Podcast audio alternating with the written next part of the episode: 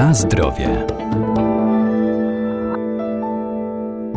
Ziołolecznictwo jest jedną z najstarszych znanych człowiekowi metod wspomagania organizmu. Dzięki bogatej zawartości wielu cennych składników, rośliny zielarskie mają szerokie zastosowanie w medycynie ludowej czy w przemyśle kosmetycznym. Ruta zwyczajna m.in. działa rozkurczowo na mięśnie gładkie, uszczelnia też naczynia krwionośne, zaś wierzba obniża gorączkę i zmniejsza stan zapalny.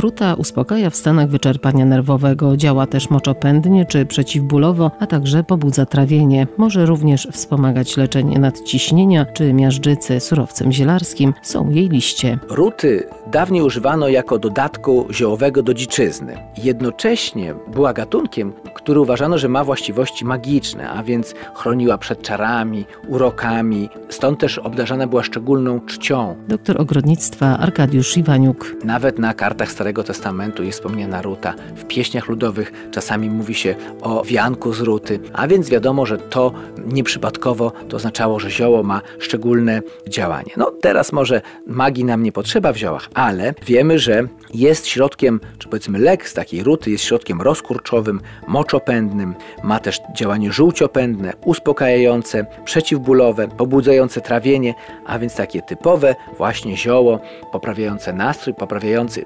homeostazę e, organizmu, samopoczucie. Działa przez to, że na przykład obniża ciśnienie krwi, poprawia krążenie obwodowe, uszczelnia ściany naczyń krwionośnych, jest też dziełem silnie działającym. Trzeba uważać, bo na przykład zbierając rutę, powinno się to robić w rękawiczkach, tak aby sok nie dostawał się bezpośrednio na skórę, ponieważ po nasłonecznieniu może uczulać, może alergizować, po prostu zawiera substancje czynne biologicznie. Jak się wykorzystuje? Przed kwitnieniem ścina się szczyty pędów i suszy w warunkach tak jak zwykle zacienionych, lekko przewiewnych, niezbyt gorąco. Następnie oczyszcza się, łodygi się odrzuca, ponieważ nie są nam potrzebne do, a zostają tylko liście takie właśnie zdjęte z pędów, są naszą substancją czynną, są naszym lekiem, można je przechować w zamkniętym słoiku, ewentualnie w płóciennym woreczku. Zapach ruty odstrasza koty, a wywary z ruty są używane do ochrony roślin przed przykład szkodnikami czy chorobami grzybowymi.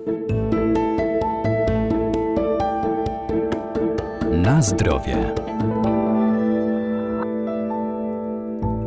Wierzba biała wykazuje wiele właściwości leczniczych, jednak najbardziej jest znana jako roślina, która obniża gorączkę i zmniejsza stan zapalny. Może być wykorzystywana zarówno wewnętrznie, jak i zewnętrznie. Przede wszystkim działa przeciwbólowo i przeciwgorączkowo. Wierzba biała, podobnie jak wiele innych gatunków wierzb, zawiera w sobie bardzo cenną substancję, która można powiedzieć, że rozpoczęła historię nowoczesnej medycyny. Może dla niektórych nowoczesna medycyna to nie brzmi dobrze, ale no prawda jest taka, że nasze zdrowie społeczeństwa poprawiło się, kiedy zaczęto stosować również leki otrzymywane w sposób taki metodyczny na szeroką skalę i równocześnie tańsze i dostępne dla każdego. Jednym z takich pierwszych leków była właśnie salicelina czy kwas salicelowy otrzymany w naturze z wierzby. Co ciekawe, lekarz, zresztą to był Włoch, który poszukiwał leku na przeziębienie, no myślał w taki sposób, moglibyśmy powiedzieć nieco dziecięcy, ponieważ obserwując wierzby stwierdził, że skoro stoją w wodzie, w zimnej wodzie, jakoś sobie radzą, to muszą być odporne odporne, że się nie przeziębiają, wobec tego zawierają pewnie jakąś substancję, która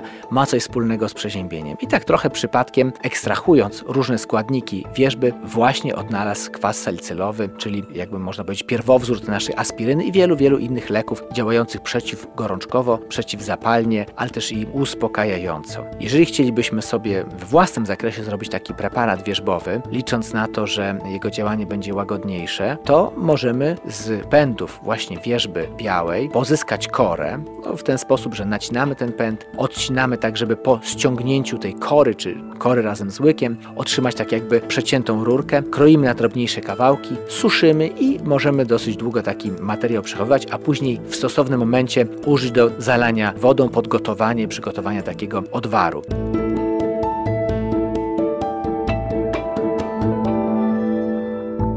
Pamiętajmy, że zioła wspomagają nasz organizm, jednak trzeba je stosować z umiarem, zwłaszcza jeżeli są używane w celach leczniczych. Najlepiej ich zastosowanie i dawkowanie skonsultować z lekarzem.